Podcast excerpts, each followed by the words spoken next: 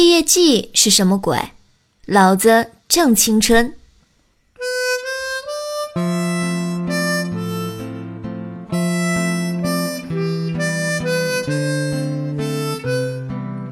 参加一个毕业季诗会，我带上了幼儿园的教师评语本、小学和初中的同学录、大学的照片，就差高中成绩单了。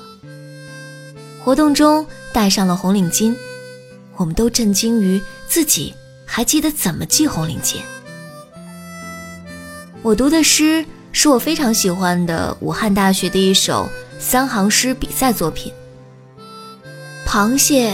在剥我的壳，笔记本在写我，漫天的我落在枫叶上、雪花上，而你在想我，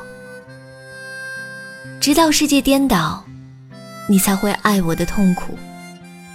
我相信你也一定经历过，好吧？你没有，你万人膜拜。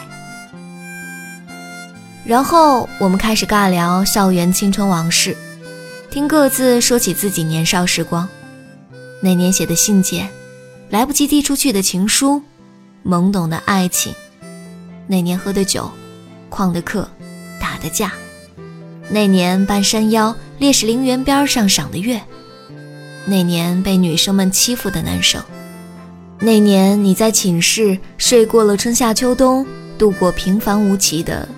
学生时光，我们在怀念青春吗？老子正青春。